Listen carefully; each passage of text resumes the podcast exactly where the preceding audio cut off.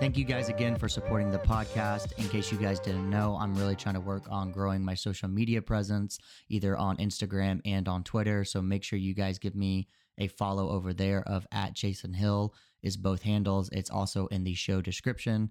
It's a quick way to link over. This is the best way to also ask me about questions or topics you would like future podcast on. Also, if you haven't already, make sure you check out the YouTube channel. It has a lot of these topics just in video format. It's just another medium for you guys to check it out. And so that is a good way to also get some jiu-jitsu help. What's going on, everybody? Welcome to another episode of the Jiu-Jitsu Secrets Podcast. My name is Chasen Hill, in case you guys don't already know. Hopefully you guys are having a good week so far. So I'm going to jump right into the topic today of talking about training dummies or even training partners, or really how do we get the most out of drilling. And the reason why I wanted to talk about this topic is because I literally just finished filming a mount instructional from the top position, talking about positions and controls and everything like this. But I actually used a grappling dummy to film it all. And I was using the Grappling Smarty 2.0, which I did a whole other podcast and a YouTube video breaking down that kind of training dummy. So if you guys are interested in that, you can go check that out and see what it looks like. And the reason why I did that is because, number one, I didn't have a partner that I could round up that day, and I really needed to get this done for my coaching group online to give them some resources on some problems that they had been having. And it was really cool because this dummy, I was able to really actually teach a lot of the details because it's built like a person. It's more or less, it's not like one of those mummy ones where they're really hard to move. So, but what this got me really thinking about was this idea of when I was sitting here playing with it, you know, I filmed a whole hour long mount attack instructional from it and going over like how do we actually use this dummy to efficiency or effectiveness? And what was really crazy is I felt myself talking a lot about the same points as I do whenever we're drilling in group classes with an actual live person and in the group class environment. So I'm going to kind of talk about the difference on what it's like, obviously using a dummy versus drilling with a live training partner, and then which one is obviously more beneficial, and then going into this idea about the difference between drilling and sparring and all this kind of stuff. So all of this stuff just was flooding into my brain whenever I was shooting this. You know, I have probably pretty bad ADHD, most likely. So when I get a thought, I have to kind of put it out there or else it just kind of drifts into the fairy dust wind. So you guys are the, I don't know, some of you would consider it the beneficiary of hearing it, and some of you might consider it being the curse of listening to my ramblings. But anyway, so let's talk about this. So what I did is I first, when I filmed this instructional, I literally started with an intro talking about how to use this training dummy. And like I said, it very much mirrored a lot of the stuff that I say when we talk about a drilling partner. So let's break down the similarities and obviously the differences. So whenever you're drilling, whether it's with a dummy or a training partner, the idea is that you want to be drilling the technique as 100% correct as possible. And the reason for that is because what you're trying to really do is bake into our neural pathways these step-by-step, you know, step one, step two, step three, step four techniques and understand the grip, the configuration, which one comes first, which step comes second, you know, the order of operation ideas.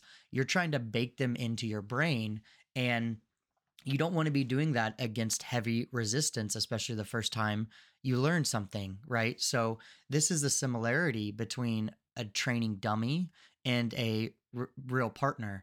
Obviously, the biggest difference is if I'm doing an Americana, for an example, I'm drilling the Americana on the training dummy, you know, it's not going to tap, you know, it's not going to give me a resistance-based feeling of it.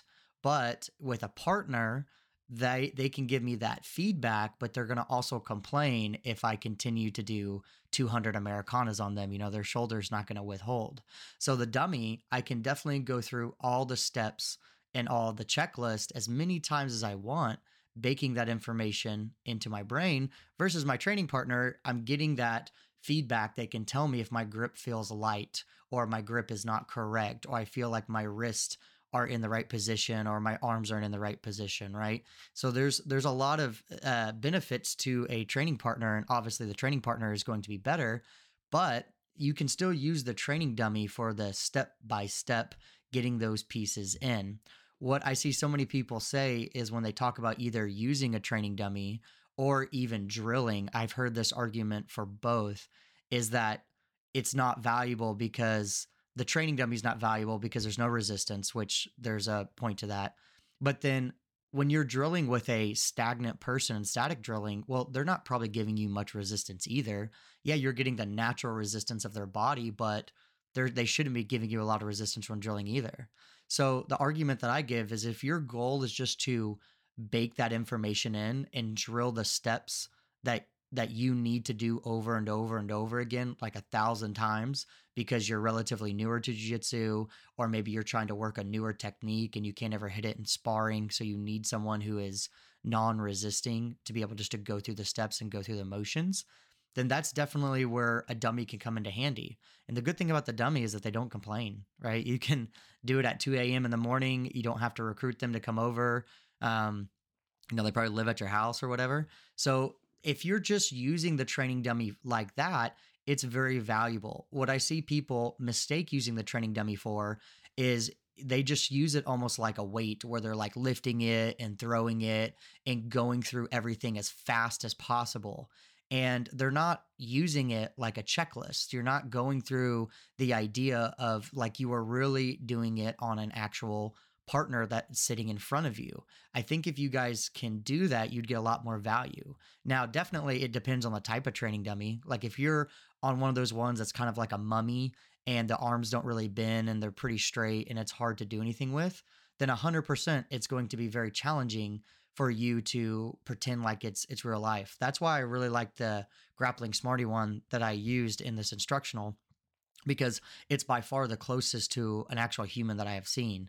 I was using the stuffed one, which means that it weighed about 50 pounds. It came pre-stuffed. You can order it unstuffed. It's a lot cheaper that way, but it's a pain in the butt or the pain in the ass to really stuff it. So just as a heads up on that, make sure you take that into consideration. Some people are like, yeah, but it saves me so much money. But if you don't take the time to stuff it, then, you just wasted the money versus actually using it. Anyway, separate conversation. But this is the same thing that it gets into whenever you're drilling. If you guys are using a drilling partner, don't just go through the motions of drilling. Actually try to go through it slow, controlled, and go through it step by step and go through this checklist. Like, let me give you an example. So the way that I like to teach the Americana is I will keep my arms, I grab the arm. So I'm grabbing the wrist and I'm grabbing the elbow and I'm pushing the arm to the ground, keeping the L shape. Then I drop my north hand, so basically the one that's on the wrist. I drop my elbow by their neck, and then my other hand is going to go underneath their elbow, palm up, so my fingers are scraping underneath of their tricep. And then I connect my hand to the wrist and I keep my head down, and then I'm going to pull the elbow as far down as I can. Then I lift their elbow up while keeping their hand pressed to the ground, right? So I just gave you guys the step-by-step idea of doing an Americana. So if you've done that before, you can probably envision that. But when I'm drilling on a training partner, I'm going through each of those steps like that. Now, this is much easier maybe for me to do than other people. And it's not because I'm a black belt necessarily. That's how I was taught. I was very fortunate that my instructor who taught me very much broke things down step-by-step in the beginning. I understand the new thing right now, and the fabulous thing in jiu-jitsu is all these principles and concepts, which I agree with. Those are very important to learn. But the problem with principles and concepts is if you don't have them baked into examples, it's very hard to retain the principles and concepts. So like, for example, when people talk about framing or this idea of leverage or this idea of being on your side and everything, those are very good concepts and ideas to understand. But if you just say, hey, get on your side, but you have no idea which techniques involve getting on your side, and you don't know all the dangers that can happen if you're not on your side, then it doesn't make that concept bake into your brain as much. We don't learn like that. That's why you've learned the alphabet first, and then you learn how the letters make noises and how they sound phonetically. Then you build small words, then you build sentences, and you build paragraphs. If you try to apply concepts, for some people, they might be able to do it. But what I've seen is that's kind of like trying to teach a student the alphabet, and also the first day that they learn the alphabet, you're not having them already start to write words and sentences. You're trying to combine a lot of stuff in the beginning versus when you do it the step by step, and then you're kind of introducing them to these concepts. Then it starts to bake in, and then later on, I hit more heavy conceptual stuff as they get into their, blue belt career or purple belt career, and then they can start applying it that way. So, in my opinion, that's how I think is how people should learn in the beginning of their career. Now, definitely, if you're the opposite, if you learned all conceptually first and you were able to master that, then kudos to you. I've just never been successful at conveying that information. Maybe I'm a terrible teacher, and your teacher was much better than me. But step by step is usually how I prefer to teach students in the beginning. So when you're drilling step by step, it's super important that you go through that checklist idea. And so it's the same thing with the training dummy. A training dummy becomes a lot less valuable if you're literally only using it for like a workout or going through the motions as fast as you can, like guard passing drills or all these things. Like those are very valuable. But if you're a struggling jiu-jitsu student that is really looking for some more help and guidance and trying to figure out what you should be training and the next steps in your jiu-jitsu journey, I have an online program called the Jiu Jitsu Blueprint for Lifelong Development. Make sure you hit me up at chasenhill.com. And I do an interview to make sure that you're a good fit, make sure the program would actually benefit you. So that way your time's not wasted and neither is mine. Thank you guys again for supporting the podcast, and we'll get on to the episode. Those are more kind of a workout and just to get the footwork right. But like the Americana that I talked about understanding that where you're going and the step in the order by order direction, then that training dummy becomes twice as valuable. And so does your training partner in that drilling time. So really think about that. Because what happens is when you're drilling, you're taking in and transferring the new information that you've learned into knowledge, into long-term knowledge. So let me give you an example of that. The first time that you learned the Americana, right, you probably drilled it a couple times in class, but then if you woke up the next day, you might be able to only articulate or demonstrate maybe 30%, 40% if you're really lucky. So that's still very low level knowledge. It's still knowledge. You can do it better than you did the other day, but you still are missing a large amount of pieces. I like to say that it's not knowledge until you can get it about 80% right, 90% right on a consistent basis. And what I mean by that is the steps, right? You know all of the steps. If this move has 6 steps, you do 5 of the steps in the perfect order, and maybe you left out 6 of them, or you maybe left out one out of the 6. And, majority of it, and then you go through. So that would be very good knowledge of that move. And so that drilling, even in group class or with a training partner, that's the most powerful thing that drilling does for you, is bake that move into that long-term memory and you solidifying the steps. That's why it's important whenever you're drilling to make sure you're hitting all the steps 100%, because in live training, it rarely ever works like that. You're rarely ever hitting 100% of the steps, or they're 100% correct. Like maybe your grip wasn't 100% correct, or your foot went in the wrong spot at the wrong time.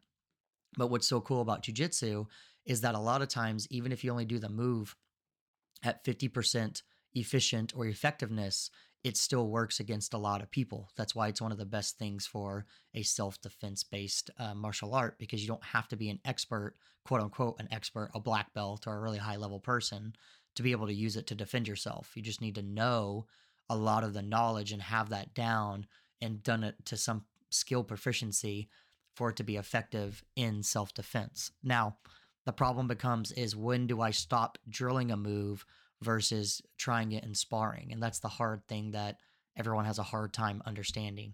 Once you can drill that move and you can get it to like 100% or 90%, like pretty effectively, especially if you have a training dummy or a partner that you drill with on a regular basis, now that drilling, it doesn't really do anything as much, if it does not as effective of drilling if you know all of the steps already and you can remember them and you're not getting deer in the headlights while rolling. Now it's time to take that move into the workshop, into the weight room, and start developing it against resistance. So your training partners and rolling. Hodger Gracie had a really good interview on Lex Fridman, so I encourage you guys to go check it out. And that's what he talked about. He said that basically, as you become more skilled in jiu-jitsu, the drilling becomes less effective, because what happens is you already have so much information and you're already so knowledge proficient. What you need to do is develop your skill, and you do that in sparring and in rolling. Now, you've got to do that even at lower levels too, but what happens is that the relationship changes. I actually was talking with a white belt student of mine the other day, and we were talking about this, and he was having a hard time understanding what I was saying. So I had to literally, I'm that old guy that gets a piece of paper out and starts drawing it for him. And what I basically showed him is if you had three categories talking about information, knowledge, and then skill, or basically you could say information is learning and then knowledge is drilling, right? Making that information become knowledge. And then rolling is skill, right? So you have those three categories. If I had to give a percent to them at white belt, like it should probably be pretty much 40% learning of new information and taking in information, 40% drilling of transferring that information into knowledge, and then 20% sparring, because you're going to slow yourself down if you're sparring and you're missing a lot of those step-by-step details, right? Now, I don't know this for a fact. I'm not giving you guys hard numbers. I'm just going to show you the difference here. But then what happens at the next belt, if, for example, you go now, it goes instead of 40, 20, it might go 30% knowledge at blue belt, or 30% information, 30% knowledge, and then what would that be? And now 40% might be sparring at blue belt. Now that might be a little bit high, but then it continues to go up. And then even at black belt, if you wanted to say that, or a very high skill level, toward the end, they're probably going to be doing majority, 90% to 80% is going to be more sparring and doing resistance versus drilling. They have a lot less need for drilling and learning new information because they've learned so much. Also, here's the kicker. The reason why they don't have to do it as much is because they've already been able to, they're drilling. They can remember the moves a lot faster than a brand new white belt because they've already learned so much about jiu-jitsu. They've already learned so much about training that they only maybe need to spend an hour a total time drilling a technique, where a brand new white belt might have to spend 5 hours drilling a brand new technique because the upper belt has learned so much stuff and they're taking over other information from what they've previously learned into baking that into their long-term information, right? So these are all these thoughts that were popping into my head about when I was filming this instructional on this Grappling Smarty and on this training dummy, was like, man, there were so many similarities that I saw where students poorly use a training dummy and they poorly use their training partners. They almost go hand in hand. And that's why students just skip to sparring, because they either can't find a good training partner, they've never really been taught how to drill effectively. So it's just it's just a lot easier to go out and start sparring, because that's, I'm kind of getting better. I'm getting a workout. I have to get better if I'm getting a workout in and I'm fighting other grown people. Yeah, you'll get better, but you're going to be missing a lot of stuff, right? So anyway, that's my tangent for today. That's it for this episode. Let me know what you guys think. Also, if you guys are interested in, an instructional like that, and you think that you would actually pay money for it, please let me know. Let me know if you'd be interested in it. I filmed it. I'm editing it right now. It's about an hour long. If you're in my coaching program, they get that stuff 100% for free, because that's part of the deal. But, for you guys, if maybe you're interested in just in that, on the drills that I like to teach on this training dummy, then that might be something good for you to do. So with that, you guys have a good week, and I will see you guys in the next episode. Take it easy. If you guys are really enjoying this podcast, I'd greatly appreciate it if you left me some reviews, maybe some 5 stars, whether you're listening to this on Audible, Spotify, Apple Podcasts. Make sure you guys leave this 5 stars, leave some nice words. Also share it with a friend. I don't charge anything for these podcasts, and my goal is just to grow it and help the jiu-jitsu community. So thank you guys for supporting, and I'll see you guys later.